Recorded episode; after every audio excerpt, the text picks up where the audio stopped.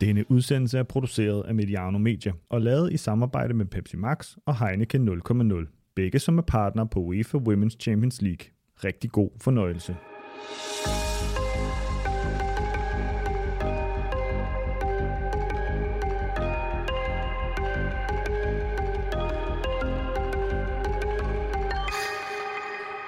Der er nogle comebacks, der tager længere tid end forventet og ønsket, men det vigtigste er, at man kommer tilbage, og det stærkere end tidligere.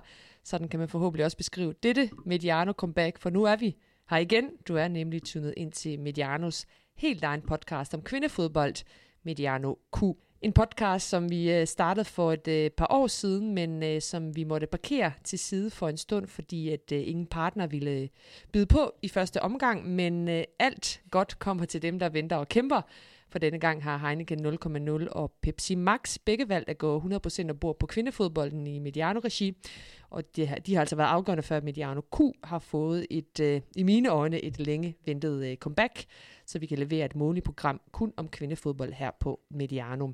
Heineken 0,0 kender I nok også fra nogle af vores øh, andre formater her i Mediano, mens øh, Pepsi Max eksklusivt er gået ind i Mediano-regi for at støtte og være partner på denne podcast om kvindefodbold. Og øh, jeg synes lige, vi skal høre en øh, lille bid fra dem, inden vi for alvor kommer i gang med udsendelsen.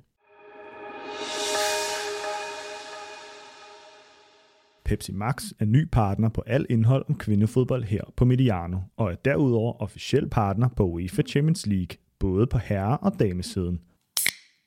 Pepsi Max. Maximum taste, no sugar. Ja, det er altså Pepsi Max, der udelukkende er gået ind for at starte denne podcast op igen i øh, Mediano. Og øh, så er det måske også på tide at øh, præsentere mig selv. Mit navn er Anela Mominovic. Jeg er stadig vært på, øh, på denne podcast, og jeg har glædet mig enormt meget til at komme i gang igen. Og øh, en af grundene til, at jeg har haft øh, lidt ekstra forventningsglæde, det er jo fordi, at jeg også har en meget kompetent gæst med mig i studiet, øh, Christian Mørk, øh, assistent for det danske landshold. Du har sagt ja til at være fast ekspert på øh, denne podcast. Øh, hvis vi lige skal præsentere dig for vores øh, lyttere, som godt kender dig fra nogle andre formater, hvor du har også været øh, gæst her i, øh, i Mediano, øh, jamen så er du som sagt assistent for, for, for kvindelandsholdet, men øh, kan du lige fortælle lidt mere om dig selv i forhold til din øh, fodboldtrænerkarriere, hvor du er og hvad du laver? Uh, ja, hvor skal man starte henne? Altså, jeg har jo arbejdet med kvindefodbolden på landsholdsplan nu de sidste øh, 4-5 år efterhånden, og været ansat i DBU i lidt længere tid end det. Øh, jeg har været træner i Brøndby IF, assistenttræner for deres øh, kvindeligahold, og jeg har været i B93 i en overbygning dengang, der hed FA København. Øh, ja, jeg har været 17 pilandstræner før, og så har jeg jo øh, talt en del om Superliga og alt muligt andet herinde i Mediano, så det er jo sådan den korte opsummering. Og lige nu, der, øh, der forbereder du dig på øh, Algarve Cup, den her øh, træningsturnering, træningslejr, øh, kan det vel også kaldes for, for jer nede i, i Portugal. Altså, hvad er din opgave op til sådan en turnering? Jeg står øh, sådan mellem samlinger, står jeg for stort set alt vores analysearbejde, vores forberedelse af modstandere, vores evaluering af egen præstation og sådan forberedelse af den næste præstation. Øh, det er det, som med, i, i dag bliver kaldt for en analytiker. Øh, der er mange analytikere, der er rigtig, rigtig stærke på computerdel. Der er jeg øh, sådan, øh, der kan jeg det, jeg skal kunne, men jeg er først og fremmest fodboldtræner, og derfor, når vi er på samling, så er jeg også mere en klassisk assistenttræner, en analytiker der. Men jeg laver øh, hele vores modstanderforberedelse, så nu skal vi spille med Italien og Sverige, så det er mig, der sidder og kigger deres tidligere kampe igennem og forsøger at finde lidt tendenser i det og forberede, hvad for noget materiale vi viser første omgang trænerne og i næste omgang spillerne. Og det er selvfølgelig til at samarbejde med, med Lars Søndergaard, cheftræner, og den øvrige sådan, trænerstab. Og inden du lige sætter dig på, på en flyver til, til Portugal, så skal du altså være med i, i, i Mediano Q her. Altså, jeg glæder mig jo enormt meget til, til at komme i gang, men du har også sagt ja til at være med. Altså, hvad, hvad, hvad, hvad er din grund til det? Ja, hvad er min, min grund til det? Det er lidt som om, vi bare har gået rundt ude øh, på gangene herude og ventet på at komme i gang igen. Altså, det, øh, det var her, min øh, Mediano-tid øh, startede. Det var med, øh, med kvindefodbold øh, helt tilbage i 17 omkring EM-slutrunden og optakt til det øh, dengang. Øh, for mig er det lidt en, en selvfølgelig også en hjertesag at være med til at øh, belyse øh, kvindefodbold, men også tale om øh, faglige ting inden for kvindefodbolden, og ikke øh, kun sådan øh, det udenomkring, men forsøge at give et, et, et lidt dybere indblik i noget af det. Øh, min tid er, er begrænset af, af sådan familie med, med børn og hus og alt det der, øh, og der passer det her ind i noget, jeg godt vil kunne gøre sideløbende kontra nogle gange at se en hel Superliga søndag øh, og skulle analysere på det, jamen det her, det laver jeg i forvejen. Det er noget, jeg beskæftiger mig med i forvejen, så det passer godt ind for mig, øh, sådan set. Ja, det passer også rigtig godt ind for mig og for, for resten af Mediano, du har sagt ja til at være fast gæst i den her, øh, i den her podcast. Øh, du nævnte Algarve Cup, øh, Christian, det kommer vi selvfølgelig til at snakke øh, om i sidste udsendelsen. Vi kommer også til at vende øh, den øh, historiske overenskomst, som de amerikanske fodboldspillere har trumfet igennem i øh, USA's bedste fodboldrække. Men jeg synes, vi skal starte med de mange transfers, som øh, med de danske landsholds aktuelle spillere, der er sket den seneste måneds tid, og der er altså nok spillere uh, at tage af. Vi har fået uh, Signe Brun til Manchester United, Sanne Trolsgaard til Reading, Sofie Svava til Real Madrid, Emma Snærle til West Ham, Rikke Marie Madsen til Madrid CFF, som det så flot hedder, og uh, Line Christensen til norske Rosenborg. Uh, Christian, vi skal nok lige dykke ned i hver en transfer lige om lidt, uh, nogen mere detaljeret end andre, men, men overordnet set, så er det vel lidt af de her transfervinduer, hvor der er sket allermest, også set med danske briller. Ja, altså generelt så sker der meget i de her transfervinduer på kvindesiden, fordi kontrakterne er kortere øh, i sådan snit end det, vi ser i herrefodbolden. Altså mange kontrakter øh, er sådan de her halvandet to års kontrakter, øh, og derfor vil man også se sådan et, et større volumen af spillere, der skifter frem og tilbage. Det, ja, der er noget, vi mange gange ser om sommeren, øh, og i det så skal man jo lige have med, at der er jo nogle øh, ligaer på kvindefodbold, som stadig kører øh, den modsatte kalender, altså kører fra vinter til vinter. Ja, Norge og Sverige for eksempel. Ja, præcis, og den amerikanske liga er også øh, modsat øh, den traditionelle europæiske, i hvert fald danske kalender. Øh, så for dem er det her et vindue, hvor der normalt er sket meget i. Men jeg synes også, øh, jeg synes godt, vi kan sige, at der er sket lidt mere end normalt. Og det, der i hvert fald er nyt, det er, at vi ser så mange internationale handler for danske spillere. Altså danske spillere, der ikke kun er skiftet til udlandet, men også skifter fra udlandet til udlandet. Og det har vi ikke set øh, så meget af før. Jeg synes også, det er en forventelig øh, udvikling. Altså, vi har set et større ryg af spillere ud øh, til udenlandske klubber fra Danmark af, og mange af dem vil gerne blive i, i de muligheder, de har i udlandet. Er det sådan de største tendenser, du ser? Altså også det her med kontraktlængden, er der nok også nogen, der undrer sig over derude, når de lytter. Altså hvorfor er de her kontrakter korte, og er de faktisk ved at blive længere nu, øh, her de seneste par år? Ja, altså det, det, det har jeg ikke lige sådan øh, en statistik til at underbygge, men min fornemmelse er, at vi ser lidt flere længere kontrakter, øh, og især i de tilfælde, hvor der er transfersummer involveret. Og det er jo også en af de ting, som, som langsomt vinder mere og mere frem øh, at vi ser handler, hvor der er penge involveret, og det gør også, at klubberne så gerne vil skrive de lidt længere kontrakter. Og de kortere kontrakter har jo har mange sådan grunde. Øh, en af dem er øh, sådan relativt øh, usikker økonomisk øh, fundament bag mange klubberne, så de har ikke haft mulighed for at tegne mange spillere på femårige kontrakter, fordi de har ikke haft finansiering fem år frem i tiden, for eksempel. Så man har været nødt til at holde det lidt kortere. For spillerne har der også været en god grund til det. Altså man ikke vil lægge hele sin fremtid i en klubs hænder, øh, fordi at man måske, man skulle nok ikke blive rig på det her, så man vil gerne udvikle sig, man vil gerne trives godt, øh, så man skulle have mulighed for at kunne rykke relativt hurtigt igen. Mm. Øh, der er som sagt mange af de her øh, transfers, der er sket i det her, øh, i det her vindue, øh, og med danske, danske briller. Øh, lad os tage fat i nogle af dem, øh, og gå mere i dybden med tre af de største profiler på, på, på landsholdet, der har valgt at søge videre til, øh, til andre klubber. Jeg synes, vi skal tage fat i øh, en af de spillere, der har spillet øh, flest landskampe overhovedet på landsholdet, Sande Trolsgaard, der har valgt at sige farvel til... Øh, svenske Rosengård efter flere sæsoner. Hun skifter altså til engelske Reading i den bedste øh, række. 33-årige Trolsgaard, der øh, har spillet i den danske liga i, i det meste af hendes karriere, og så også i den øh, svenske for Malmø, Malmø-klubben med Rosengård. Altså, hun har jo aldrig lagt skjul på, at øh, hun er et stort, og det med, med, altså med, med stort S, stort trygheds- og, og familiemenneske, Sanne Troelsgaard. Det, det har været vigtigt for hende, at hun har sin familie nogenlunde tæt på, især hendes øh, tvillinge Lotte øh, Troelsgaard, som også er tidligere fodboldspiller. Øh, det her skifte øh, øh, ligner på mange måder sådan det første rigtige udlandseventyr for hende, i forhold til, at hun forlader de her trygge rammer, som hun kender. Altså øh, Sverige og Malmø er trods alt også noget tættere på, på, på Danmark, end Reading er. Ser du det også sådan, i forhold til, at det her det er sådan det første rigtige udlandseventyr for hende? Ja, det tror jeg, du kan, kan rette i. Altså, øh, på den måde kan jo, var Malmø nok en fin øh, afprøvning af det at bo noget længere væk og være noget længere væk. Men altså, et er, at øh, jeg er helt enig. Øh, altså, Sanna har jo selv kommunikeret ud, at hun, hun er glad for at være tæt på sin familie, men men det er jo ikke det samme som, at hun ikke i en periode kan prøve noget andet. Øh, og det her øh, er et, et, på mange måder et rigtig, rigtig fint skifte for Sanne. Øh, og så kan det godt være, at hun må gå på kompromis med noget andet, hun gerne vil, men det er jo så i en periode.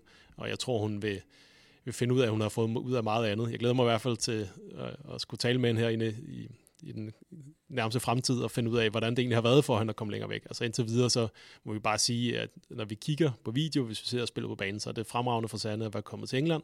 Det er rigtig godt for hende at, spille fast inde på en central midtbaneposition, hvor hun i Malmø øh, blev rykket lidt rundt en gang imellem, og endte med at spille mere højre kant, højre bak, og, og en hun egentlig spillede central midtbane. Og det ved jeg godt, at vi også en gang imellem gør på, på A-landsholdet. Altså, vi er også senest startede hende som højre vinkbak, øh, men det er noget andet i hendes daglige klubfodbold, da man føler sig 100% øh, tilvalgt og prioriteret, når man er på det punkt i, i karrieren, hvor Sand er. Du nævner det her med, med den centrale midtbaneposition, og det er også der, hun har spillet de, de første kampe for, for, for Reading. Er det også vigtigt for jer på landsholdet, at hun ligesom spiller på den position, for det er der, I ser hende også fremadrettet?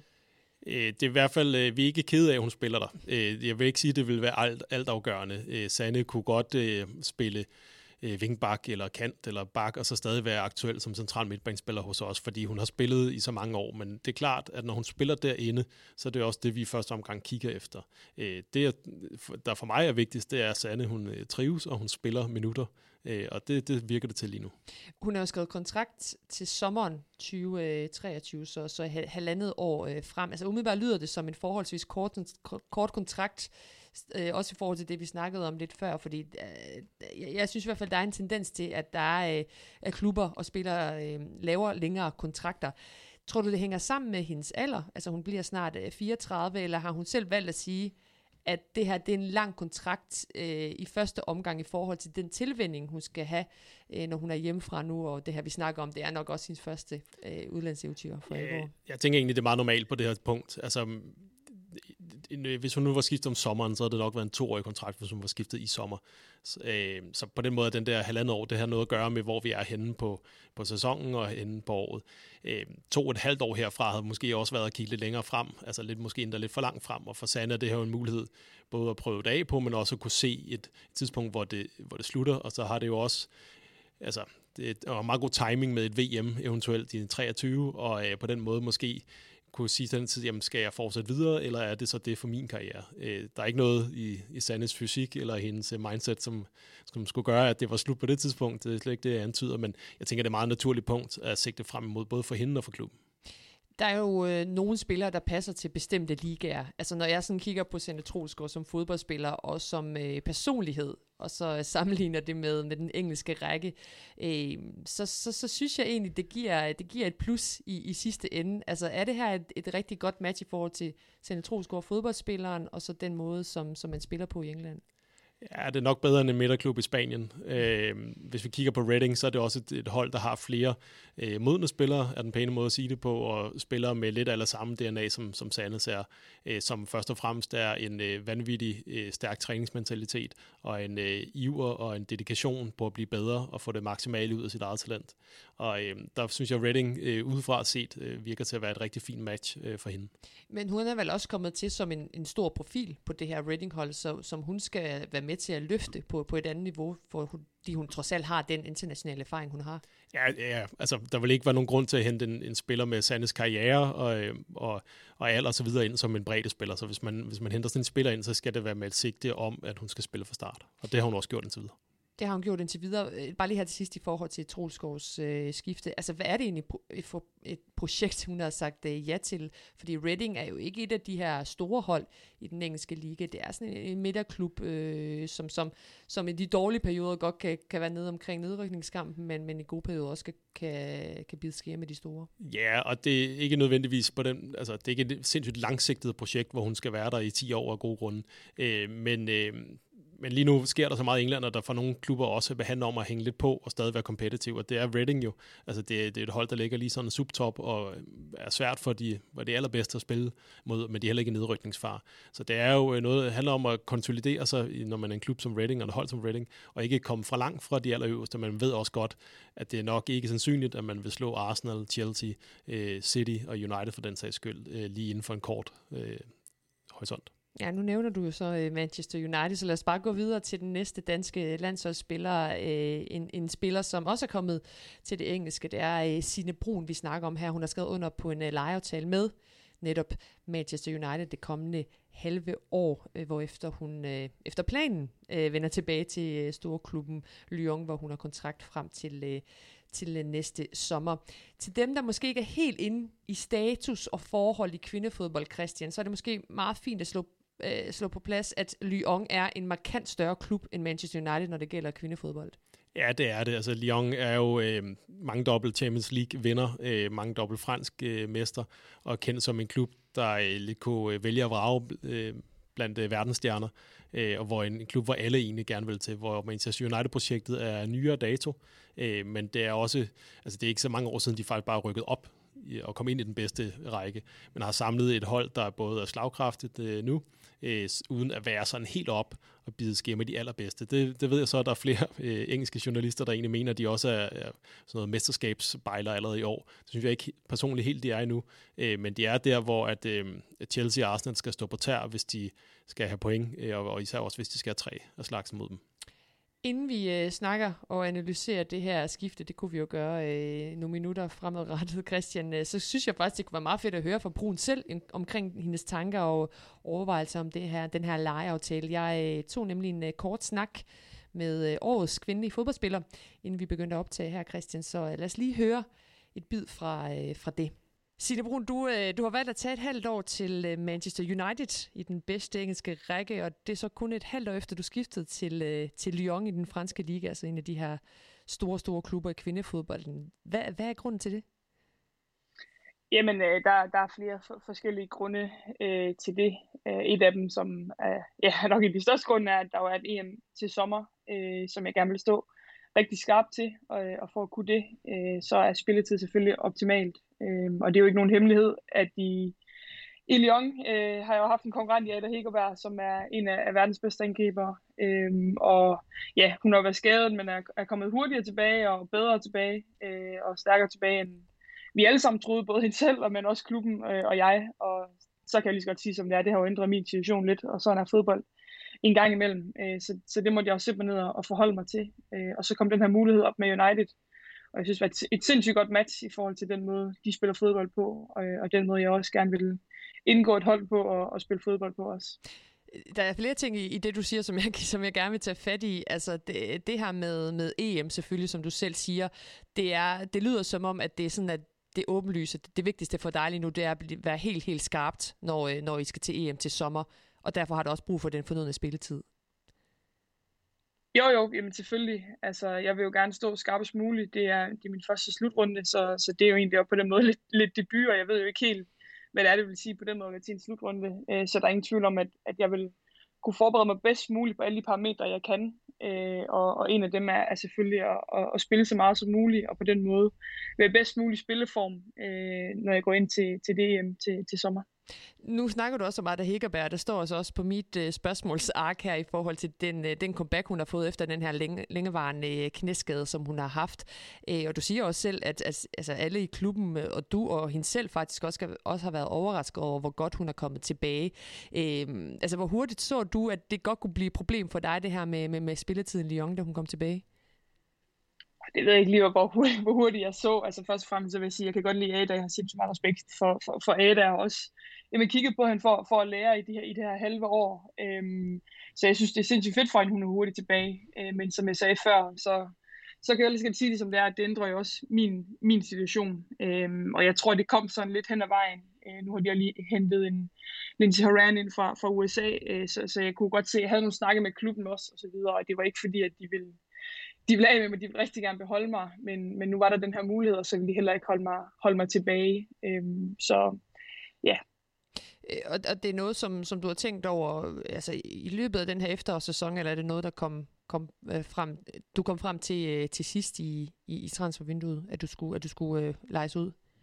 Nej, men jeg tror, i løbet af januar, der transfervinduet åbent, så er det klart, så tror jeg, at alle spillere lige, der siger, den situation, man er i, lige forholder sig til, hvad, hvad er status, hvor står jeg henne, og, og hvordan kommer det næste stykke tid til at, til at se ud. Øhm, ja, men, men jeg tror ikke, det er nogen hemmelighed, at, at muligheden for uh, med, med United, den kom lidt sent i transvinduet. Øhm, så, så jo, det, det var lidt i ja, de sidste par dage, at det, det kom i stand. Øh, men jeg synes også, at jeg havde ja, lavet det arbejde, der skulle til i forhold til deres spillestil. Jeg har snakket med flere gange med trænerne. Øh, det var vigtigt for mig, at, at ja, de så, den måde, de ser mig som fodspiller, stemmer overens med den måde, jeg også ser mig selv. Øh, og den spillestil, de har med en masse indlæg, og noget, der passer rigtig godt til mig. Øh, så, så jeg synes, det var et godt match, og det var derfor, jeg har valgt at sige ja. Jeg sige ja. Øh, hvis ikke jeg synes, at det ligesom havde været de ting i orden. Øh, øh, selvfølgelig også med faciliteter og alle de der ting, der ligger mange mange overvejelser i, i et skifte. Hvis ikke jeg synes, at alle de ting de var på plads, men så, så, så var jeg ikke taget afsted. Øh, det var kun fordi, jeg synes, at, at den her mulighed, den var, den var rigtig, rigtig god, og den passede rigtig godt til, til mig. Ja, du åbner også lidt op for det her med, med faciliteter og så videre, fordi det er, jo, det er jo ikke nogen hemmelighed, at Lyon er jo, skal vi kalde det, kvindefodboldens mekka. Altså det, det mest vindende klub i, i Europa, mens United er et nyere hold i, i kvindefodbolden. Altså, Øh, hvor stor forskel er der egentlig mellem Lyon og Manchester United, sådan både niveaumæssigt, men jeg tænker også med det her med faciliteter, det du har været vant til, både i Lyon, men også i Paris Saint-Germain? Jo, men som du siger, så, så er Lyon jo altså, nummer et klub øh, på, på den front i kvindefodbold. Øh, og man, man kan godt mærke, at de har været vant til at være et vindende hold, og, og ved ligesom, hvad der virker.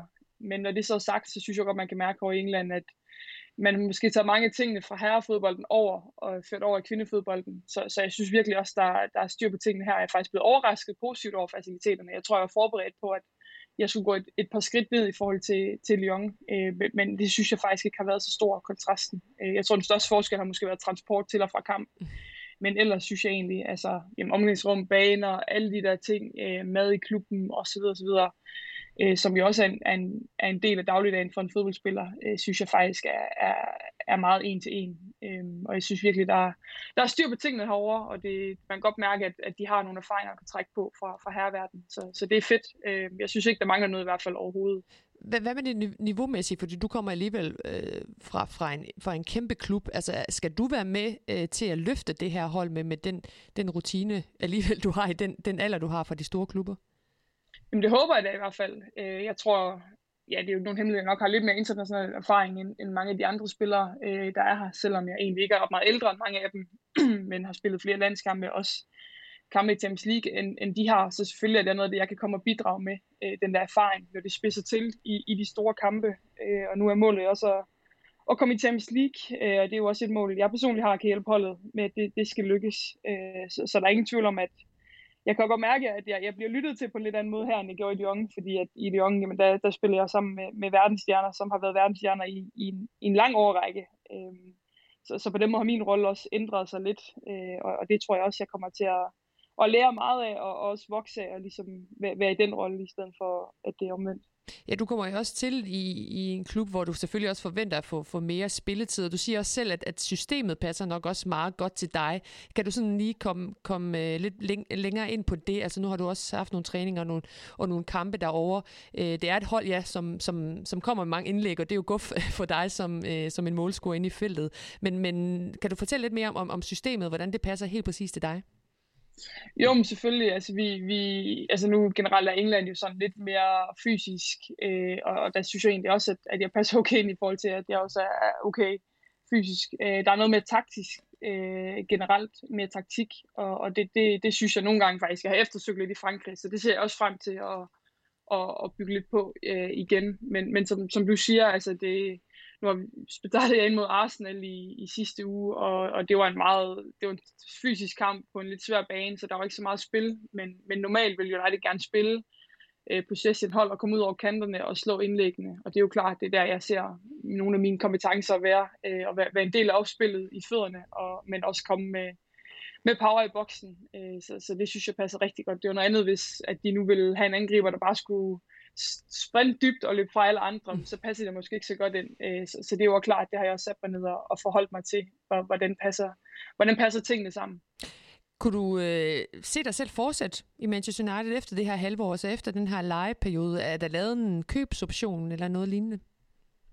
Øh, lige nu går aftalen ind til, til sommer, øh, men jeg vil ikke udelukke, at, at jeg kan at jeg kan blive. Øh, jeg tror, det kommer selvfølgelig an på, hvordan det går, om, om jeg er glad for at være her, om klubben er glad for at have mig. Det er jo begge veje, kan man sige. Øh, og så er det jo også en faktor i, om, om Lyon vil, vil slippe mig. Øh, så, så det synes jeg er svært lige at sige som, som udgangspunkt lige nu. Jeg tænker ikke så langt. Lige nu er mit fokus de, på de næste par måneder bygge så meget på som muligt, falde hurtigt til på holdet, øh, og så forhåbentlig vinde en, en masse fodboldkampe, og i sidste ende jamen, så er vores mål jo at kvalificere sig til Champions League, øh, og hvis det lykkes, så er det, så er det jo rigtig spændende.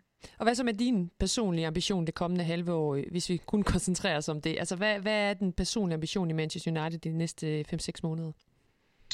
Jamen nu skal jeg først og fremmest lige falde, falde til jo, altså, øh, og lige vende mig til, til kulturen og spillestilen i England, men, men efter det, så håber jeg da, det er da ikke nogen hemmelighed, som alle angriber, så, så håber jeg da, at jeg kan bidrage med, med en masse mål. Øh, jeg ved også, at jeg, jeg er en hårdt arbejdende spiller, så, så, så den del øh, kommer også til at forhåbentlig, man, man kan se, øh, men, men jeg håber, at jeg kunne bidrage med, med en masse mål, øh, så, så det er min målsætning på den måde at kunne, kunne bidrage med det, så vi i sidste ende øh, vinder, vinder kampene. Det handler om at vinde, og, og det er derfor, jeg er her. Ja, så Signe Brun, der havde øh, rigtig meget fint at sige omkring det her øh, skifte, og som man også skal høre, det er altså ikke en, øh, en spiller, der bare tager et valg uden at, at tænke sig om, øh, Christian. Det er sikkert også noget, som du, som du kender øh, endnu mere, når du er tættere på hende på, på landsholdet. Hvad bider du mest mærke i det, hun, øh, det, hun har sagt her? Jamen, netop det, du øh, antog der, altså det er et meget reflekteret valg for Signe, og det er også sådan, jeg kender Signe. Signe øh, planlægger fremad, hun overvejer tingene, øh, og hun er også godt klar over, at, at Lyon måske øh, på nogen måde var en, lidt en chance at tage, men det var en chance, der var for god til ikke at prøve den. Øh, og jeg vil ikke sige, at det ikke gik øh, for hende. Øh, hun, øh, hun startede jo øh, for dem, øh, kom også ind i en periode omkring, hvor hun på landsholdet begynder at score mål for første gang øh, for alvor. Hun er også kommet tilbage til Lyon for scoret mål i Lyon, øh, og så kolliderer det bare med det her Hegerberg comeback, øh, hvor jeg vil næsten sige, at det havde sine scoret 10 mål i en kamp, så havde det ikke gjort en forskel på det tidspunkt, fordi det er altså forestil, man skal næsten forestille sig, at det var øh, Messis comeback til, til Barcelona i hans øh, lige på bagkant af hans øh, storhedsperiode. Altså, der var ikke noget at gøre. Øh, når Hegerberg kom tilbage og præsterede, så ville Hegerberg spille. Sådan var det bare. Ja, men lad os bare lige tage fat i det her med Hegerberg, fordi man kan også godt høre på, på brugen her, at det, det fylder selvfølgelig meget for hende i forhold til, øh, til spilletiden det kommende, det kommende halve år, måske også efter øh, sommerferien. Og du nævner det også lidt selv her med Hegerbergs status i Lyon. Kan, kan du sådan lidt uddybe det, fordi hun har været der rigtig, rigtig mange år, øh, har været, har været topscorer i rigtig mange sæsoner, fik så den her korsbåndsskade, som hun er to omgang har, øh, har problemer med at komme tilbage fra. Og så har hun så overrasket alt og alle, som vi også skal høre på sine brun, og også sig selv åbenbart, i forhold til det niveau, hun er kommet tilbage til. Altså, hvor vigtig er Hegerberg for hele øh, Lyon-dynastien, og den måde, som, som Lyon øh, fremsætter sig på i, i kvindefodbolden? Jamen, det er jo en spiller, der har scoret mange mål, øh, for at øh, gøre det sådan helt simpelt. Og øh, hun har altid scoret mange mål for Lyon. Øh, og det, hun har jo været øh, en spiller, der har gjort, at de modstanderne ikke bare kunne stille sig ned og lade Lyon øh, slå indlæg, fordi der har hun været farlig. Så hun har tilført det, at modstanderne, selv hvis de prøvede at pakke sig, øh, havde svært ved for alvor at holde Lyon væk. Og øh, hun er jo, hele hendes historie med, som du siger, har været ude så længe, og har måttet kæmpe sig igennem ikke bare en, men to skader i det her forløb, øh, plus alle de der små tilbagefalds og følgeskader og så videre, der har været i det og så øh, kommer ind og scorer stort set fra start af. Altså, øh, det, det er også en, en positiv historie for Lyon, så på det tidspunkt, altså, det var ikke fordi, de var i krise, men de havde alligevel et, et svært sidste år, en, øh, hvor de jo ikke fik de resultater, de var vant til. Og der er et eller andet med hendes tilbagekomst, der også fortæller noget om hele ånden i Lyon. Hvis man sammenligner Hegerberg og, og Signe Brun, så er det jo sådan lidt af den samme type angriber. Altså det er angriber, der er fremragende inde i, inde i boksen. Det er ikke sådan nogle dybdeløbere, som hun også selv nævner Signe Brun i forhold til valg af, hendes, af, klub, øh, valg af klub. Øhm, men kan det, øh, kunne det fungere med de to på banen på, på, på samme tid, eller skal man vælge en af dem fremadrettet? Ja, det kunne det nok godt, men så må jeg også nødt til at sige, at så er der en anden øh, spiller, der skal ud i hele det her Lyon setup, og som hun selv nævner, så Lindsay Horan er kommet til, øh, Eugene Le Sommer er kommet tilbage igen, øh, Marochan og så videre. Der er et væld af klassespillere, Macario, øh, amerikansk øh, a spiller også. Øh, Cascarino. Cascarino, ja. og så videre. Øh, vi, og vi kunne sådan set blive ved i den der. Øh, så der, der er jo mange spillere at vælge imellem, og i, skulle man gå på kompromis med sit øh, system, de prøvede jo i, i nogle kampe, især også i Champions League, at spille med begge to på, på banen på samme tid. Og øh, ja, de minder meget om hinanden. Jeg synes, Sines øh, bevægelser er bedre, end, end Arda Hegerbergs er. Altså, jeg synes, hun er mere mobil, Sine. Øh, men hun, altså, det er jo begge to spillere, der øh, har styrker på, på indlægsspillet, og som hun selv også, og som du nævner, jo ikke er nogen, der skal løbe fra nogen som udgangspunkt. Øh, jeg tror, Lyon vil gå for meget på kompromis med deres øh, sådan spillestil og med balancen i truppen, hvis de spillede øh, begge to fra start af på det her tidspunkt. Det kan være, der er noget andet til sommer. Ja, lige præcis. Det kan vi jo så lige øh, snakke om lige om lidt. Jeg kunne egentlig bare godt tænke mig at høre lidt om hendes valg, altså hun tager til, øh, til Manchester United. For mig lyder det som om, at, at, at det er en god beslutning, også i forhold til, øh, til EM-slutrunden, der kommer til, til, til sommer. Og med dine assistentbriller på, er du vel egentlig også ret glad for, at hun, hun tager et skridt tilbage for at få mere spilletid frem mod EM? Ja, altså, jeg tror nu nok, at Signe skulle stå klar øh, til sommer, hvis hun var blevet i Lyon. Også selvom det ikke ville blive til mange startpladser for hende. Men, øh, men på den længere bane, altså hvis man kigger Sines karriere igennem, så havde hun en del skader i sin overgang til senior øh, i Fortuna Jøring, Øh, kommer til Paris Saint-Germain, har jo ikke en lang periode, hvor hun har fast starter der, og har sin korsbåndsskade, kommer tilbage fra korsbåndsskaden, kommer ikke helt ind igen og bliver fast starter i Paris. Øh, har, det er ikke, fordi hun ikke aldrig starter, men hun gør det ikke sådan, at vi kan sige 5, 6, 7, 8 kampe i streg, vi bare ved, at hun spiller. Øh, kommer ind i Lyon, starter ind, ryger på bænken igen. Så jeg håber egentlig øh, for sine sådan langsigtede udvikling, at hun får en periode nu, hvor hun er fast starter for sit hold, og hvor hun kan spille ikke kun 60-70 minutter, men kan spille 90 minutter kontinuerligt, hvis der ellers er brug for det. Noget af det, jeg ved mærke i, i det her klip, som, som, som vi lige hørte øh, for lidt tid siden, så siger hun, at øh, det er mere taktisk i Manchester United, end det er i Lyon, og det er noget, hun, hun selv har efterspurgt i Lyon. Det synes jeg lyder meget mægværdigt, når man kommer fra så stort en klub, at det skulle være taktisk bedre i, øh, i England, i en, en mindre klub, lad os bare sige det sådan, i, i kvindefodboldverden. Uh, hvad i alverden betyder det? Ja, altså nu har hun spillet i de to største klubber i Frankrig, øh, og øh, fransk fodbold øh, baserer sig også på mange sådan gode individuelle kompetencer, og når man ser den franske liga, er der mange en mod en aktioner. Og øh, så har hun jo ordentligt det købet spillet for et hold, der øh, var bedst individuelt, næsten i alle kampe, de spiller. Øh, som øh, måske egentlig bare skulle øh, ud og vise det, og ikke nødvendigvis klare sig på at kunne slå de andre taktisk, øh, fordi de var meget bedre end de andre individuelt. Øh, Oven i det, så er hun jo kommet til øh, en klub, øh, der med Mike Skinner har, altså han har et ry for at være en taktisk dygtig træner i en engelsk sådan kontekst, og det siger jeg, fordi at efter min egen overbevisning, der er engelsk fodbold generelt ikke på et taktisk højt niveau. Øh, det er ikke, fordi de er elendige, det er bare min egen overbevisning. Men i den kontekst har han altså et, et ry for at være en nørd, for sit sige ud. Øh, meget detaljeorienteret. Det var også, da han kom til USA og til Orlando med som ry, at øh, her var en, der virkelig kunne det taktiske aspekt af spillet. Øh, oven i det, så er hun jo kommet ind i en periode, hvor de skulle spille med, med Chelsea og med Arsenal. Øh, hvor de nok har haft en vis forberedelse på, hvad der skulle til lige netop for at slå de to hold. Øh, så jeg tror også, der er noget med perioden, hun har kommet over. Ja, så hun er virkelig blevet ramt med, med det taktiske bort lige i hovedet, da hun er kommet til United. Og, det, og det er noget Signe, altså vil jeg så lige sige, altså Signe, hun, hun kan godt de der detaljer der, mm. og hun, øh, hun kan godt finde ud af at bruge tid på det, og hun har forberedt sig, når hun skal spille. Er det en af de der spillere, der spørger rigtig meget øh, til træningerne, hvor man bliver øh, overrasket en gang imellem som træner? Det har man slet ikke tænkt over det spørgsmål. Øh, det ved jeg faktisk ikke, om hun nødvendigvis gør, men, øh, men hun er en, der godt kan finde på at sige, nu har jeg prøvet det, der du bad mig om, altså det virker ikke.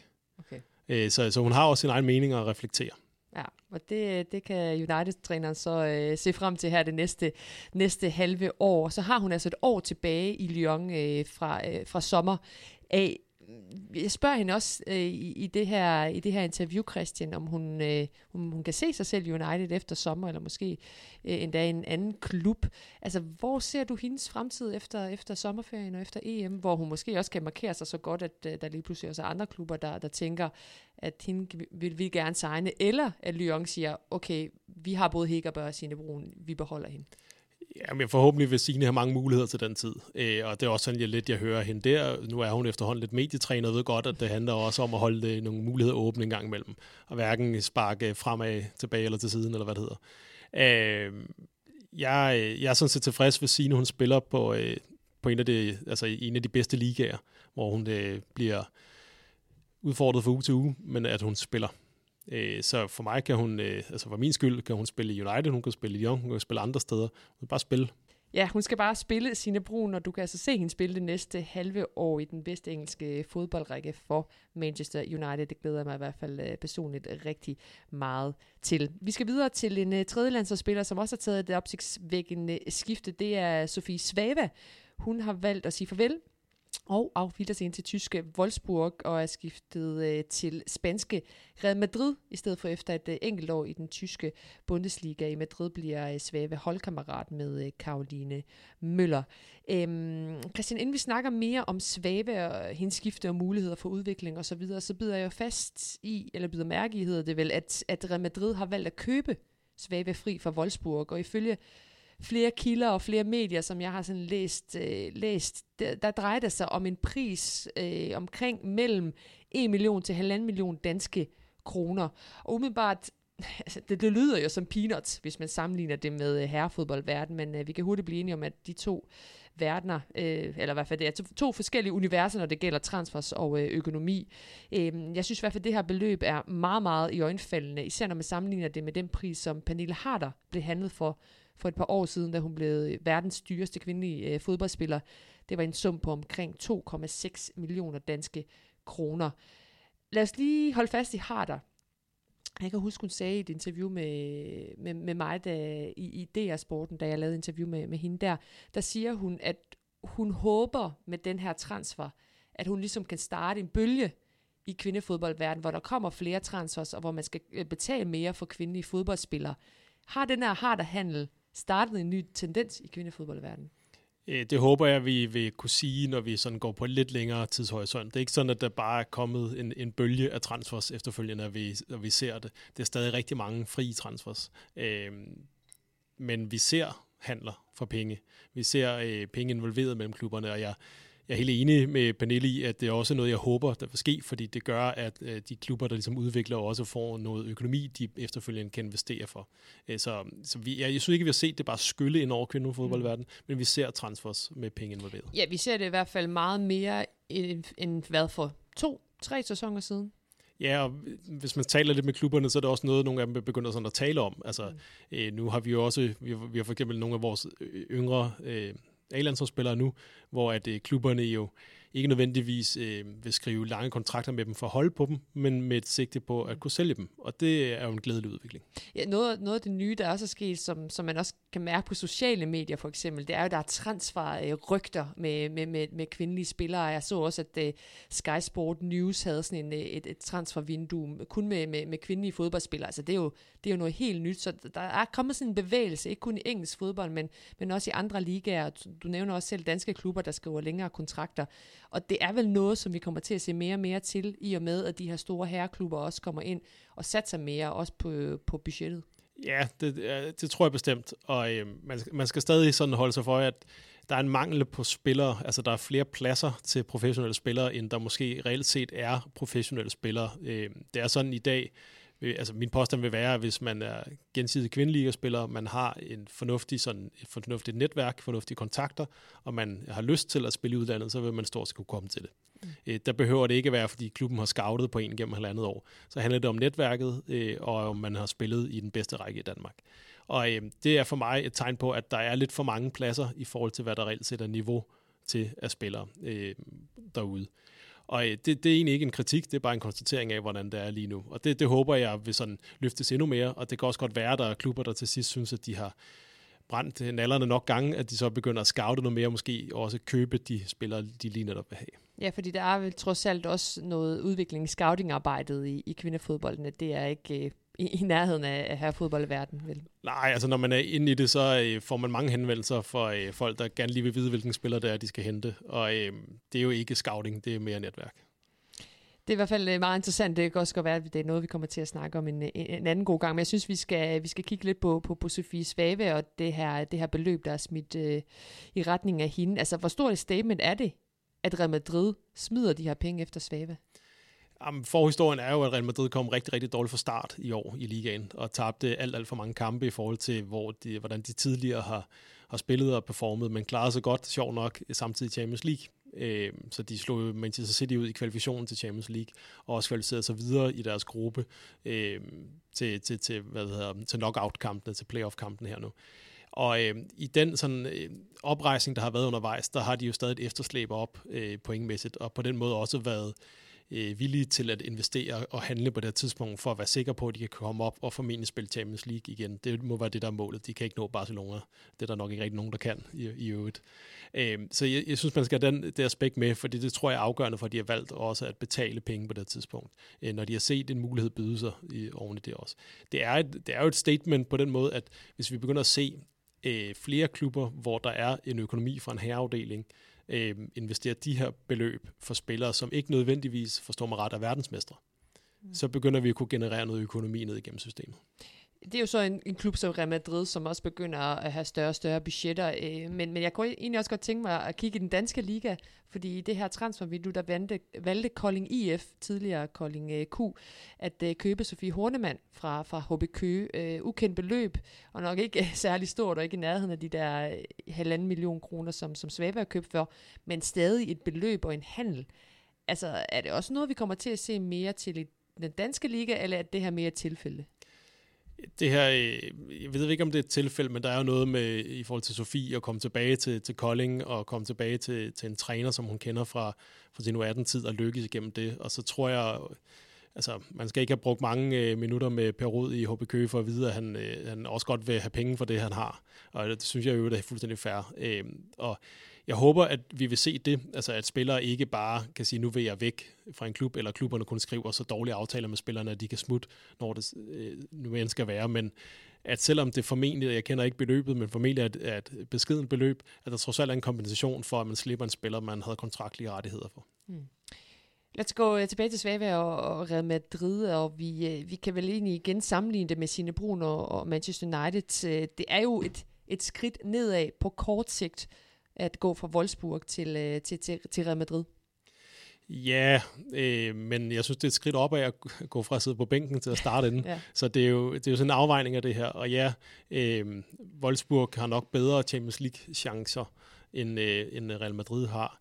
Øh, men, øh, men er også en større klub, det er også det, jeg gerne vil frem til i forhold til Lyon, Manchester United. Ja, og, og det er det. Øh, men Svaber sad på bænken, og øh, så nok lidt ind i samme situation, som Sina Brun gjorde, at det, det vil ikke blive en, en fast startplads, det her. Og så er det, er det måske et skridt ned, eller hvad end det er, men, men hvis resultatet er, at hun spiller kampe og udvikler sig mere, så kan det ende med at blive to skridt frem på den lange bane. Ja, men det er jo også Real Madrid, det lyder jo også af noget stort. Øh, og, og det er jo også en klub, som, som begynder at satse mere og mere på det. Altså, vi skal kun et par sæsoner tilbage, hvor der ikke fandtes en Real Madrid øh, Feminino, altså deres, øh, deres eget øh, kvindehold. Så det er vel også måske ja, et skridt tilbage, et skridt fremad i forhold til spilletid, men nogle, nogle sæsoner kan det jo godt være en klub, der er første udfordret til, til Barcelona i den, i den bedste spanske række, og måske også skal blande sig lidt mere i Champions League, end, end, end de har gjort den her sæson. Godt nok er de i kvartfinalen, men de skal jo møde øh, Barcelona. Ja, det tror jeg også, at, at det, jeg tror, det er et meget realistisk scenarie, at, at de vil gøre det. Øh, og så skal man jo, altså, en gang mellem det her med, hvornår er en klub større end en anden klub, og jeg ved godt, at det er objektivt set ret nemt at sige, at Wolfsburg ville være større, men det er bare ikke for alle, at det er det, der er det vigtigste i hele verden. Og Sofie, hun trives, når hun spiller, øh, ligesom rigtig mange fodboldspillere gør, øh, og hun vil, hun vil egentlig bare gerne have med nogle, nogle minutter. Og i den sammenhæng, der kan Real Madrid være et meget bedre valg end Wolfsburg. På landsholdet i øh, efteråret spillede hun jo ikke øh, særlig meget i klubben, men hun præsterede faktisk på landsholdet. Altså, hvad forventer du så af hende i, i foråret, hvis hun får mere spilletid, øh, også frem mod øh, slutrunden? Altså, er det så mere en kontinuerlig Sofie Svave i forhold til hendes niveau, fordi egentlig spillede hun egentlig også ret godt i efteråret, men der var måske nogle kampe, hvor hun var bedre end andre. Ja, så kan man godt komme igennem sådan et efterår, hvis man nu øh, er i en situation, hvor man spiller rigtig meget for sit øh, landshold, og man spiller en gang imellem for sit klubhold, fordi der er de her tre øh, landsholdsterminer inden for tre måneder. Øh, så det er jo lige pludselig det er næsten en tredjedel af, af de dage, der er, som går med, med, med landskampe. Og hvis man spiller kampe der, så kan, ender man måske alligevel med, med at have spillet sådan en eller anden siger, eller 10-12 kampe på et halvår. Og det kan man altså godt holde sig i spilmæssig form på.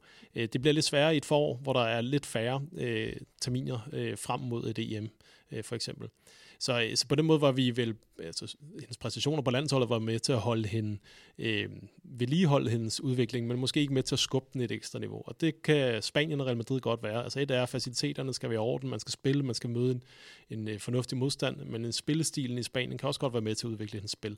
Så hun er stærk en mod en, har nogle rigtig gode kompetencer i det brede indlægsspil, gennembrudsspillet, øh, men vil forhåbentlig også blive udviklet i det korte pasningsspil og i en mod en duellerne defensivt, hvor hun møder nogle meget letbenede modstandere. Og det vil kun være godt for hende. Ja. Vi kommer til at snakke om, hvordan hun har startet Real Madrid lige om lidt. Jeg kunne egentlig bare godt tænke mig at gå lidt tilbage og, og spørge dig, hvorfor det ikke blev til mere i Wolfsburg. Altså, kan man sammenligne det lidt med Signe Brun i Lyon i forhold til, at der var mere konkurrence, eller var det fordi stilen ikke passer til, til Svave i forhold til den spiller, hun er? Altså Rausch har ikke samme status, som Hederberg har, altså den direkte konkurrent i, i Wolfsburg. Altså i Wolfsburg øh, kom også lidt shaky fra start i både den tyske, især den tyske liga, øh, og havde en, en hård øh, øh gruppe i Champions League også. Og i, i, den, i den fase, hvor hun måske øh, var lidt 50-50, øh, og hvor der, der også var konkurrenter, der ikke var kommet tilbage fra skade og sådan nogle ting, og der var nogle røde kort og sådan noget, der, der når de ikke helt at konsolidere sig og vinde kontinuerligt. Og det gør de stort set sammenfaldende med, at Rausch kommer ind og spiller fast, mere eller mindre som den her venstre bak. Og øh, i det har de egentlig holdt mere og mere fast i, hvilke spillere der var på de forskellige positioner. Øh, og der er de nok prioriteret en, en spiller, som var endnu stærkere defensivt. Altså, Sofie er jo en, en gammel øh, kantspiller, der langsomt blev omskolet til at komme længere og længere tilbage på banen. Øh, og der, øhm, der har, har været en, der bare stod foran der.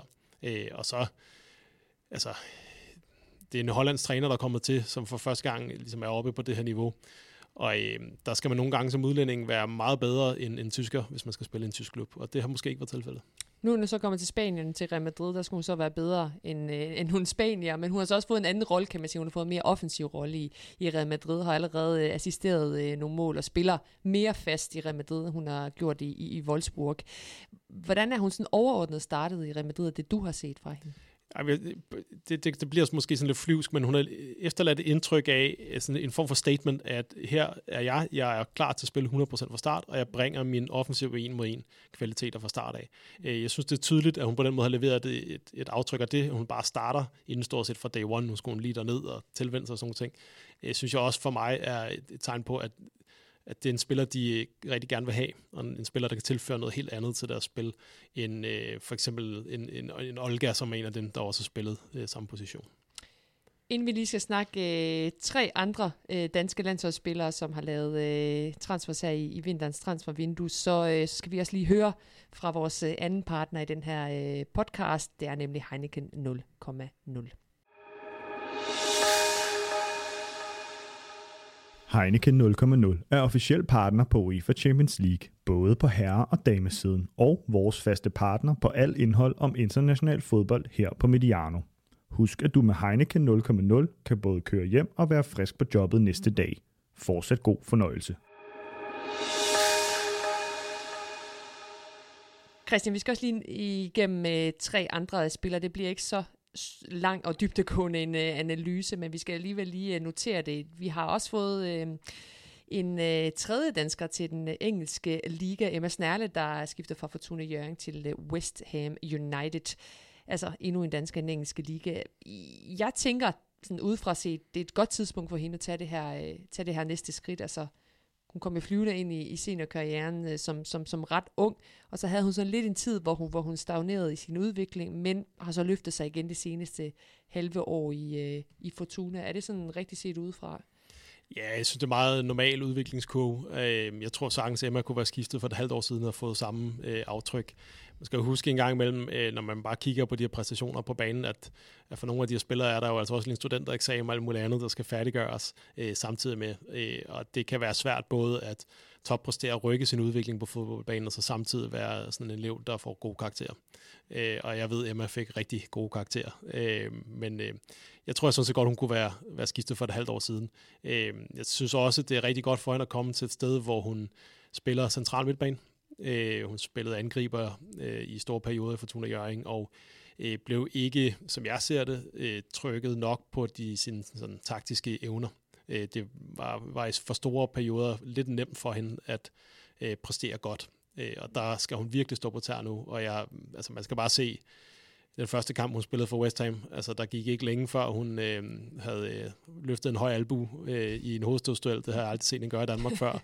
Og modstanderne skulle, øh, skulle også lappe sammen bagefter, og hun øh, fik et gult kort for en glidende takling, jeg heller ikke lige har set den lave før i Danmark. Så øh, hun var tydeligt forberedt på, at hun øh, kom til den engelske række, og hun øh, har leveret et indtryk fra start af. Det synes jeg tydeligt, man kan se. Hun øh, bliver udfordret langt mere på øh, sine offensive og defensive taktiske øh, evner, og det er rigtig godt for hende. Hvad skal hun udvikle i sit spil? Øh, i England for at blive endnu bedre? Altså nu siger du også selv, at, at, at nu kommer hun til at spille på den her centrale midtbaneposition, hvor I også ser hende på øh, i fremtiden for, for landsholdet. Er det den her hårdhed, som du snakker om, hun skal udvikle? Er det, er det nogle andre øh, taktiske ting? Er det en, øh, nogle tekniske ting? Altså hvad er det sådan helt konkret? Ja, det er sådan en gradvis ting, der egentlig sker fra, at man er ungdomsspiller over en, en, et niveau og en række, og så op nu til næste niveau, at der er simpelthen færre pauser. Øh, der er færre mentale pauser, der er færre øh, fysiske pauser, at man er nødt til at være øh, koncentreret i større dele af en kamp, og ikke bare sådan, jeg, jeg er til stede koncentreret, men virkelig være klar over, hvad er det, øh, jeg er midt i, og hvad er det, der kan ske lige om lidt. Øh, og det er teknisk, og det er taktisk. Øh, og det, det bliver hun, synes jeg, tydeligt øh, udfordret på nu. Øh, men jeg vil så også sige, at jeg synes, hun øh, har rykket sig øh, til langt øh, i højere grad at kunne håndtere øh, de udfordringer, der er nu, end jeg måske også havde forventet. Det er i hvert fald meget spændende. Det kan jeg selvfølgelig i West Ham United i den, øh, i den bedste engelske række. Rikke Marie Madsen, Christian, har også øh, taget et nyt step i, i karrieren. Farvel til norske Våleringer og øh, Ola til øh, Madrid. Ikke Real Madrid, men øh, Madrid Club de Fútbol Feminino, hvis vi skal sige det øh, helt øh, korrekt. Øh, et par ord på, på, på det her skifte for Rikke Marie Madsen. Om øh, altså et, et totalt sceneskifte fra, fra det kolde Norge til, til det varme øh, Spanien, øh, og et, et hold og en klub med rigtig mange brasilianske spillere, hvor hun jo leverer noget lidt andet. De har spillere også med fart, men Rikke Marie er først og fremmest en spiller, der kan imponere via sin, sin hastighed og sin arbejdsgiver.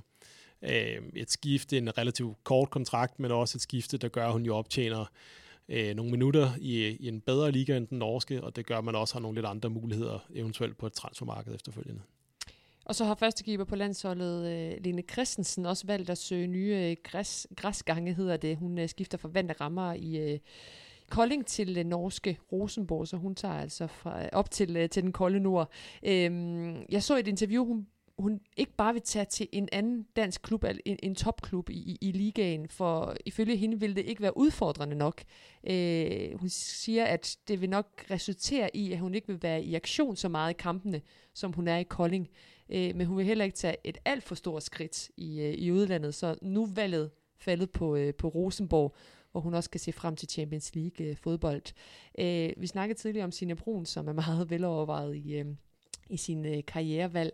Lene Christensen lyder også som en, øh, en spiller, der, der, der også tænker rigtig meget over, hvad der, hvad der er rigtigt og forkert for hende i, i, i den, øh, den tilstand, hun er i, i, sin, øh, i sin karriere. Ja, det gør hun. Øh, Lene ruminerer også med tingene en gang imellem og, og reflekterer godt over tingene. Jeg synes, det er nogle øh, fine begrundelser, dem hun har været ude og udtale sig, som du også lister op her. Øh, ja, hun kunne nok godt spille i toppen i Danmark og ville så have færre øh, sådan redninger, end hun har haft i Kolding. Hun vil så også have nogle spillere, hun kunne spille bolden lidt mere til i, i fødderne end i perioder i Kolding. Øh, og det er jo altså også et, et godt norsk hold, hun kommer til, så mm. det er jo ikke, fordi hun bare skal ind og være shotstopper i 90 minutter nu.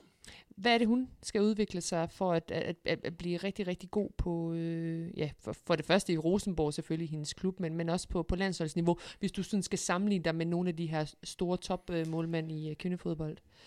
Jamen, Lene skal udvikle sine atletiske evner, øh, sit redningsspil, øh, og så skal hun stå flere gange i de her situationer, hvor der er rigtig meget pres på, øh, og hvor øh, man ikke, forstår mig ret, bare kan tabe, fordi man er Kolding. Mm. Øh, altså, dem, dem var der, der var mange kampe, hvor Kolding var underdogs. Øh, og der, der vil presset være noget lidt andet. Det er det på et, på et A-landshold, der skal man helst vinde. Øh, det skal man også i Rosenborg. Der vil hun i, Rosenborg får endnu bedre muligheder for at koncentrere sig om sin fodbold, om sin udvikling, øh, om sin hamster, jeg ved, hun går meget op i, og så ellers bare, øh, ja, skulle spille fodbold. Den skal du lige have uddybet lidt mere. Et, et, et hamster. ja, der er ikke så meget andet end, at Lene er meget glad for sin, sin hamster, som hun passer godt på, og det viser meget om øh, sådan Lenes gode menneskelige kvaliteter. Hun passer meget på den hamster der. Nå, jeg håber vel, at hun har købt en øh, sådan en lille, lille vinterdragt op det, i, i Rosenborg, hvor, øh, hvor hamsteren sikkert også er, er taget med.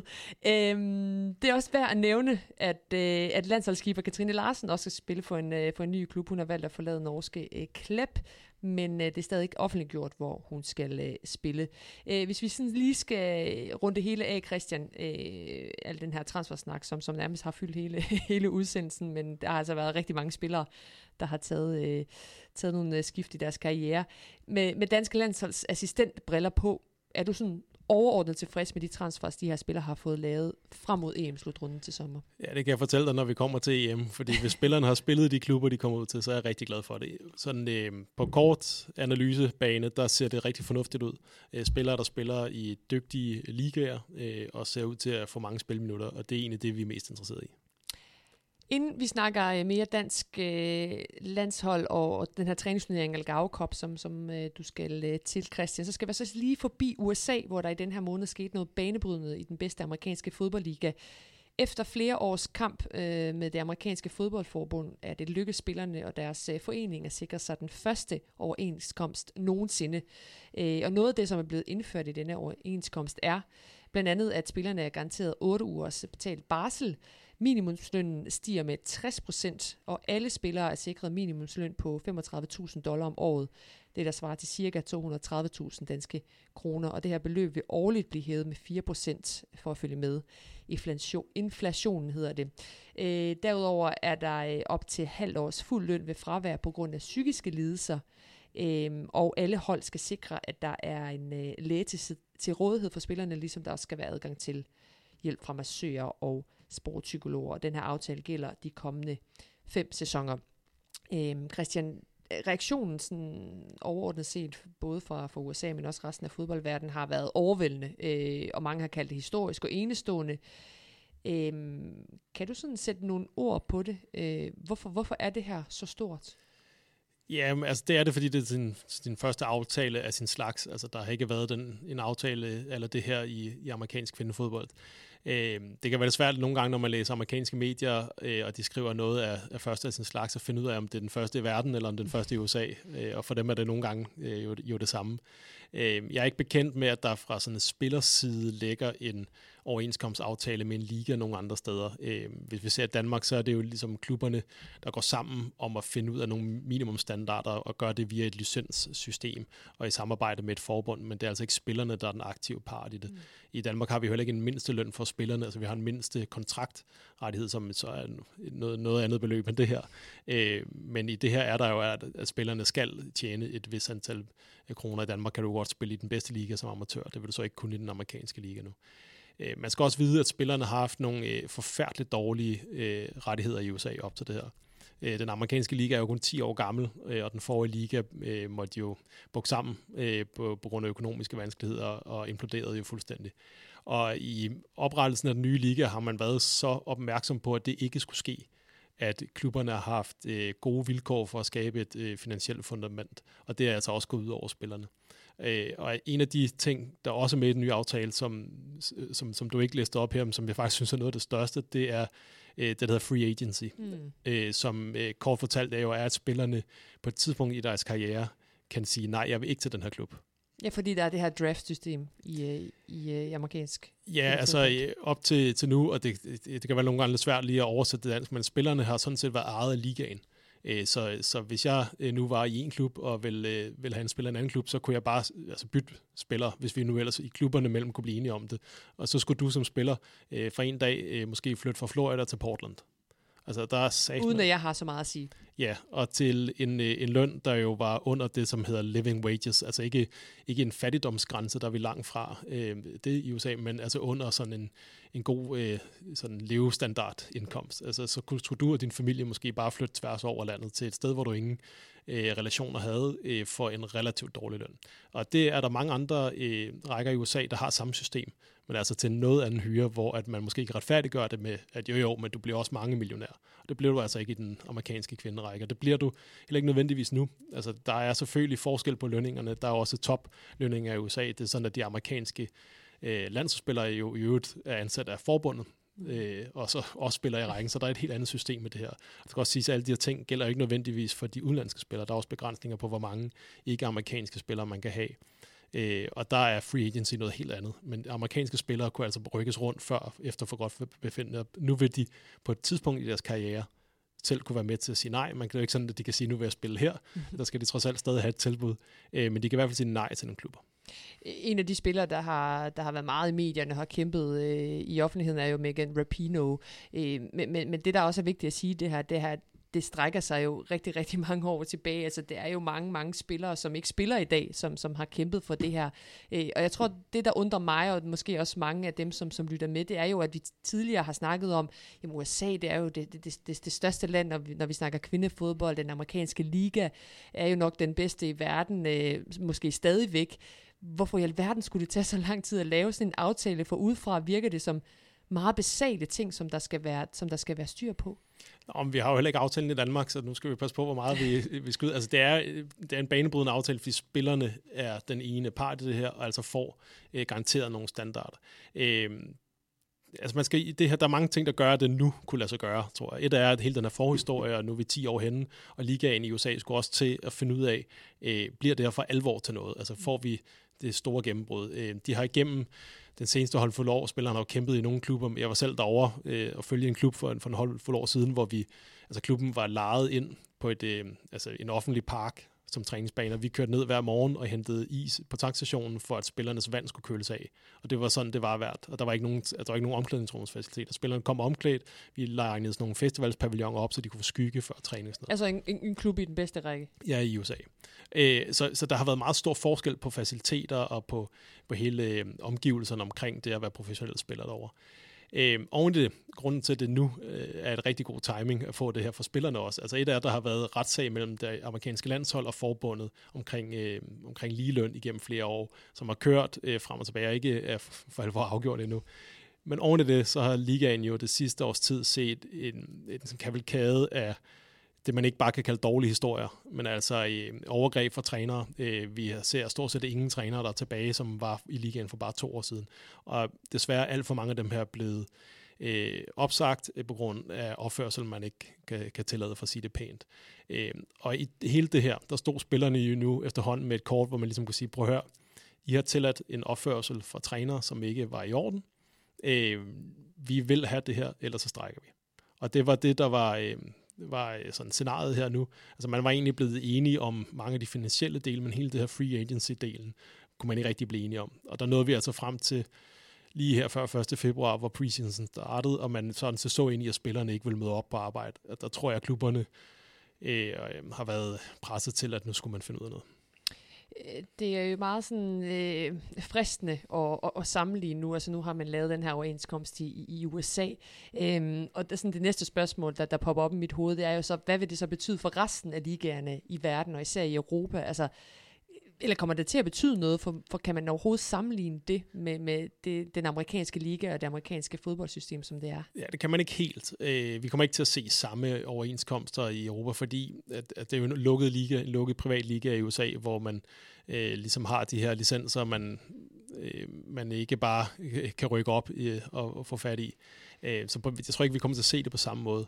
Øh, derudover skal det også sige, at det er primært de amerikanske spillere, forholdene er blevet forbedret for. Ikke fordi de er dårligere for de udenlandske spillere, men det er primært de amerikanske spillere, og alle dem under al, altså supertoppen, som har fået et markant løft nu. Øh, og de spillere kommer ikke i samme grad til, til, til Europa. Øh, der vil måske være nogle få af dem, som nu kan få en plads i, i USA, øh, og vil blive der i stedet for at tage til Europa. Men jeg tror ikke, det på den måde vil skylde ind over. Det, der Øh, det, der kan påvirke de, de europæiske klubber, det skulle være, at nogle af topspillerne måske vil søge mod USA, fordi forholdene generelt bliver bedre i USA. Altså man ser nogle investeringer nogle, i nogle af klubberne nu, som, som også på europæisk, selv på herreplan, vil være svært at følge med i, fordi at man dedikerer øh, træningsfaciliteter, stadionbyggerier osv. til kvindefodbold. Det kan også sige, altså en af de ting, der også ligger i den her aftale, det er jo et, det er jo et aftaledokument på 200-300 øh, mm. sider, så der, der er mange detaljer i det. Øh, men det er for eksempel, at man må ikke spille kampe på en, øh, en, en græsplæne, som skal væsentligt ændres for at tilpasses til fodbold, hedder det i aftalen. Og det betyder, at man vil ikke se kampe afviklet på baseballstadioner, for eksempel, mm. længere. Og det fortæller også lidt om, hvor den amerikanske liga har været hen. Altså man nogle, nogle steder var nødt til at lege sig ind på et baseballstadion og lave det så om hver weekend til en fodboldbane. Og den passer ikke rigtig ind i dimensionerne der. Men der ser man altså også nogle steder nu, hvor de går ind og det, der bygger stadion dedikeret til kvindefodbold. Øh, jeg kommer også til at tænke på i forhold til det der med at blive inspireret af at lave i overenskomst. Altså om det er noget, man kommer til at se i Europa, og måske også i Danmark. Altså sådan, er det noget, man kan blive inspireret af, eller, eller igen, er det lidt for langt væk? Er det for en, en, en anden verden i forhold til, til dansk kvindefodbold? Ja, altså, jeg tror sådan hele DNA'et i amerikansk sport gør, at man kan lave det her, for det ser man også i andre amerikanske ligaer. Og det ser vi ikke på samme måde i, Europa. I Europa vil vi nok mere gå efter, at øh, økonomien generelt bliver så god, at konkurrencen øh, gør, at forholdene bliver bedre. Øh, og det, på den måde er det jo lidt pudsigt, at det her ultraliberale land i USA har en mere sådan planøkonomisk tilgang til deres sport, hvor vi jo i, i europæisk fodbold har en ultraliberal og konkurrencepræget tilgang.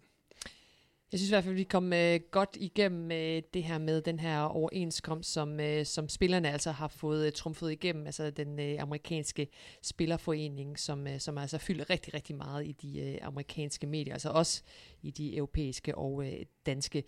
Inden øh, du får lov til at gå, Christian, så, øh, så skal vi lige bare lige hurtigt snakke lidt om øh, Algarve Cup, altså den her kommende tid, hvor øh, du og resten af det kvindelige danske landshold skal ned og spille nogle kampe ved Algarve Cup, altså den her efterhånden velkendte træningsturnering for landshold fra hele verden. Men øh, vi er jo enige om, det er noget, noget anderledes i år, end det plejer at være.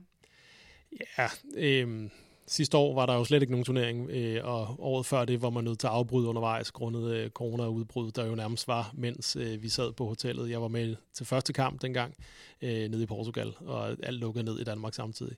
Og det har også præget årets turnering. Altså for det første har vi set fremkomsten af flere sådan træningsturneringer, øh, som for os forsøger at brande noget. Amerikanerne har startet deres She Believes Cup. Mm. Øh, England afholder turneringer. Frankrig afholder også noget turneringer over. Det gør jo, at, at der er nogle forbund, man ikke på samme måde kan tiltrække til Algarve Cup. Øh, plus, at øh, de andre forbund jo også skal have nogle forbund til deres turneringer. Så øh, der er simpelthen kommet konkurrence på træningsturneringsafvikling, hvor Algarve Cup jo før gik under det her ry med at være det uofficielle VM. Mm. Øh, så, så modstanderne har været lidt svære at få fat i, ved jeg.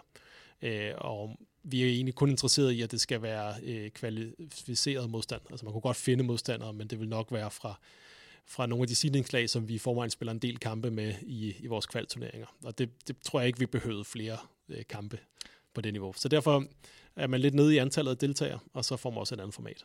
Og I skal så møde øh, Sverige og Australien, og det er på, på, er det på tre dage, I skal møde de her, øh, Italien. de her to hold. Sverige og Italien. Italien yes. og, og Sverige. Øhm, altså, når, når, når kampene ligger så tæt, hvad kan I så bruge den her turnering til? Ja, det har jo været det mulige kunst her, fordi når man er fem hold, og alle øh, skal have tre kampe, så, og man kun har ikke antal dage afviklet på, så bliver der nogle, nogle kampe, der ligger tættere på hinanden, end, end alle egentlig havde ønsket. Øh, men vi tager jo derned med 21 markspillere, øh, og vi skal jo kun bruge øh, 10 fra start i, i hver kamp. Så vi skal nok kunne stille to øh, rigtig, rigtig gode startstillinger til de første to kampe. Og så øh, er et godt bud, der, at der ikke er særlig mange genganger mellem de to startstillinger. Øh, men det kan også godt være, at vi alligevel kan fordele belastning, sådan at vi, vi kan spille med spillere fra start i begge kampe. Øh, men det er klart, at det skal vi jo overveje og tænke over. I øh, har jo to øh, kvalifikationskampe, VM-kvalifikationskampe i april, og så kommer der så, så en EM-slutrunde til, til, til sommer. Øh, jeg tænker i forhold til, når I nu skal møde øh, modstandere som Italien og som Sverige, som også skal være med til, øh, til, til, til EM, ja, så kommer I jo også til at se frem mod øh, EM, tænker jeg, i forhold til den, den styrke modstandere, I får. Ja, altså, jeg synes, det er top modstand, det her. Jeg er med på, at Italien ikke er verdensmestre, men jeg må også sige, at jeg synes, at de er blevet talt en anelse ned, efter vi selv mødte dem her for et års tid siden. Øh, jeg synes, vi præsterede virkelig godt mod Italien. Vi havde læst øh, præcis, hvad vi skulle gøre mod dem, især den i den første kamp, som var den mest afgørende, øh, og vi lykkedes med de ting. Altså, det er et hold, som kontinuerligt er til slutrunder. Det er et hold, der efter de møder, mødte også jo fuldstændig wiped Israel ud af banen, og det var et hold, vi selv havde lidt svært ved at nedbryde en gang imellem. Det hold, der slog Holland 1-0 her for ikke så lang tid siden. De vandt over Østrig. De er altså også med igen til, til, øhm, til, til EM, som, som du også siger. Altså, jeg synes, det er en god modstander. Jeg er med på, at de ikke er verdensmester, men en rigtig god modstander. Sverige er nummer to på verdensranglisten. Øh, Imponeret øh, i hvert fald dig og mig til, til sommerens OL, øh, og var langt hen ad vejen også enormt tæt på at tage en olympisk guldmedalje. Så det er en god modstander, vi skal møde. Og øh, måske vi skal møde en af dem i, igen i kamp 3, eller så er det jo Portugal og, og, og Norge, øh, der også er tilbage. Øh, og Norge er også øh, på høj hylde. Portugal øh, hjemme hold altid et svært hold at spille mod. Øh, lige netop sidder og se dem spille mod Tyskland her for ikke så lang tid siden. Øh, og tyskerne havde også svært i perioder med at spille mod, mod Portugal. Øh, man vil altid gerne vinde fodboldkampe, men er det det, det gælder om i, i sådan en turnering her, eller vil I, er, er det mest fokus på, øh, på startopstilling, og så selvfølgelig se nogle af de andre spillere mod topmodstandere, øh, når, når det virkelig gælder? Nej, vi kommer ikke til at gå på kompromis med de ting, vi gerne vil se for at vinde. Øh, det kan godt være, at vi, øh, hvis vi fører 1-0, og der er 10-15 minutter igen, at vi begynder at, øh, at øh, gøre lidt ekstra for at vinde kampen. Men ellers så må kampen forløbe, som den gør i den første store del. Øh, vi har et forløb, der er sådan set startet uh, allerede i sommer, omkring at prøve nogle ting af, når vi møder den her type modstandere, for at se, hvad fungerer, hvad skal vi forbedre med henblik på EM, så når vi har forskellige redskaber til den tid, og det vil vi også gøre i de her kampe. Det er altså den øh, 16. februar, altså nogle dage, I møder øh, Italien i, i første kamp, og så er det så Sverige to øh, dage efter, og så må vi jo så se, om vi skal møde øh, Norge eller, eller Portugal øh, i øh, den tredje kamp. Øh, Christian, så får du heller ikke mere taletid. Det gør jeg, øh, det gør jeg heller ikke. Øh, var det godt at komme i gang? Ja, det var, det var skønt at, øh, at få snakket lidt øh, ekstra dybt omkring øh, nogle af tingene her. Det var, det var godt. Det er godt. Vi, øh, vi kommer også igennem, synes jeg, de, øh, de, de store emner, der lige nu skaber overskrifter i både dansk og øh, internationale øh, kvindefodbold. Og det er altså også det, vi stræber efter i de her øh, udsendelser. Og altså en udsendelse i podcast, som øh, du kan se frem til en gang om måneden, og så op til og under EM-slutrunden i sommer, der vil der være flere udsendelser at øh, se frem til. Og husk nu, at du altid er velkommen til at komme med øh, feedback, både ris og ros på vores øh, udsendelser. Du kan sende en mail ind til kontakt eller du kan øh, skrive øh, direkte til mig eller Christian på øh, diverse sociale medier. Og øh, tak igen til øh, Pepsi Max og Heineken 0,0 og Tak til dig, Christian. Øh, held og lykke i Algarve. Vi står klar igen her øh, næste måned. Tusind tak, fordi du øh, lyttede med. Vi høres ved. Udsendelsen, du lige har hørt, var produceret af Mediano Media og lavet i et samarbejde med Pepsi Max og Heineken 0,0, begge som er partner på UEFA Women's Champions League. Tusind tak, fordi du lyttede med.